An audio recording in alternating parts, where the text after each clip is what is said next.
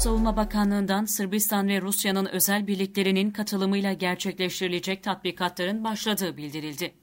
Rus Savunma Bakanlığı'nın resmi internet sitesinden duyurulan tatbikatların 25 Mayıs'a kadar süreceği ve kapsamının arbalet paraşüt sistemleriyle iniş, yasa dışı silahlı unsurların engellenmesi ve imha edilmesi şeklinde olacağı açıklandı.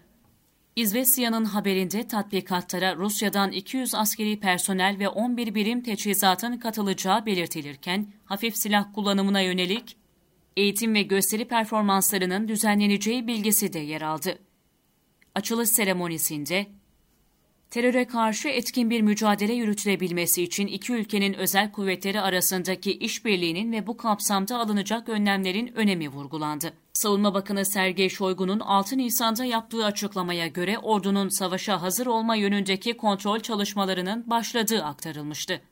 Bakanlık tarafından 13 Nisan'da yapılan açıklamada ise Nisan ayı boyunca askeri birliklerde çeşitli ölçeklerde toplamda 4048 tatbikat gerçekleştirileceği bilgisi kamuoyuyla paylaşılmıştı.